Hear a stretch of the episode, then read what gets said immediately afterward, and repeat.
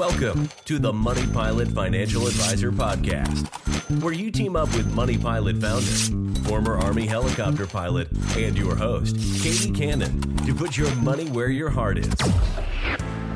Together, we'll tackle issues big and small so you can take charge and land your financial life.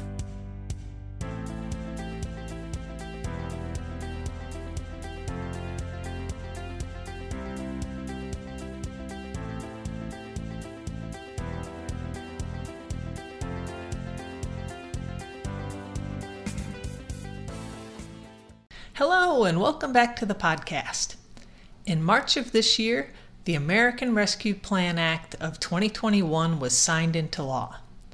One of the key elements of this new bill was the expansion of the child tax credit for 2021. A few important points about this tax credit increase is that it only applies for 2021, the amounts of the tax credit went up, and the tax credit is fully refundable, and more children qualify. Also, for the first time, families will receive a tax credit in advance beginning next week. So, today we're talking about the details of the new child tax credit, how much it is, how much you'll receive and when, and who qualifies. Okay, here's the details. First, for children under age 6, the child tax credit has increased from $2,000 to $3,600 per child. If you have a newborn anytime in 2021, that child will also qualify for the full $3,600 credit. For children ages 6 to 17, the child tax credit has increased to $3,000 per child, so not only have the amounts of the credit gone up, but this year, 17 year olds also qualify. And there's more. For your dependent children that are 18 years old, you will receive a one time tax credit of $500. And for dependent children ages 19 to 24 that are full time college students, you'll also receive a one time tax credit of $500. Okay, another big change is that this year families will receive one half of their child tax credit in advance for children 17 and under. So, beginning this month, July 15th, you'll begin receiving half of your tax credit spread out over the next six months, and the other half of the credit when you file your 2021 tax return. So, for each child, under age 6, you'll receive $300 a month from July to December, and then the rest, $1,800 per child, when you file your tax return after the end of the year. For children 6 to 17, the payments will be $250 a month and then the $1,500 when you file your taxes. According to the White House website, 80% of families who get their tax refunds from the IRS through direct deposit will get these monthly payments in their bank accounts on the 15th of each month until the end of the year.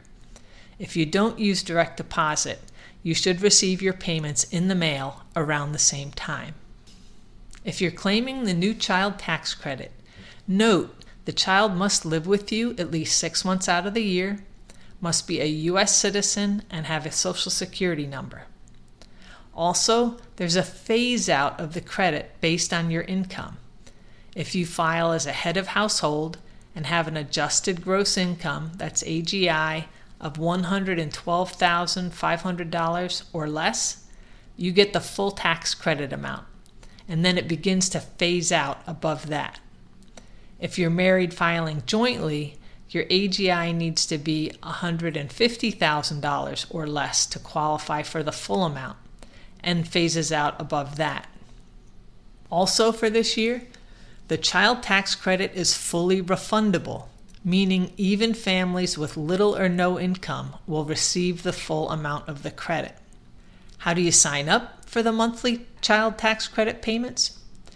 If you filed your tax returns for 2019 or 2020, or if you signed up as a non filer last year to receive stimulus checks, you are already signed up and you don't need to take action. Otherwise, you can sign up using the IRS non filer sign up tool to start the monthly payments. I'll put a link in the show notes. Okay, to wrap things up, for each child under age 6, you're eligible for a child tax credit of $300 a month for the rest of the year and $1,800 when you file your 2021 taxes. For children ages 6 to 17, it's $250 a month and $1,500 when you file. For 18 year old children, as well as full time college students 19 to 24, it's a one time $500 credit when you file. So you should see those advance payments showing up in your account next week if you're eligible. And lastly, it's important to remember that while there is talk of making these changes permanent, it is still only in place for 2021 and will revert back to the old rules next year in 2022. Keep in mind, the monthly payments aren't additional credits. The IRS is paying you half of your tax credit in advance. So the refund you receive when you file next spring may be less than you got last year. And the monthly payments won't continue to be made in 2022 either, unless the law is changed again. So you want to plan on that in your budget next year. If you have any questions or would like my help with your financial life, go to my website, moneypilotadvisor.com, and drop me a line. And we'll talk with you next week. Thank you for joining today's podcast. Like to find out more? Visit us at moneypilotadvisor.com. Let's team up and land your financial life.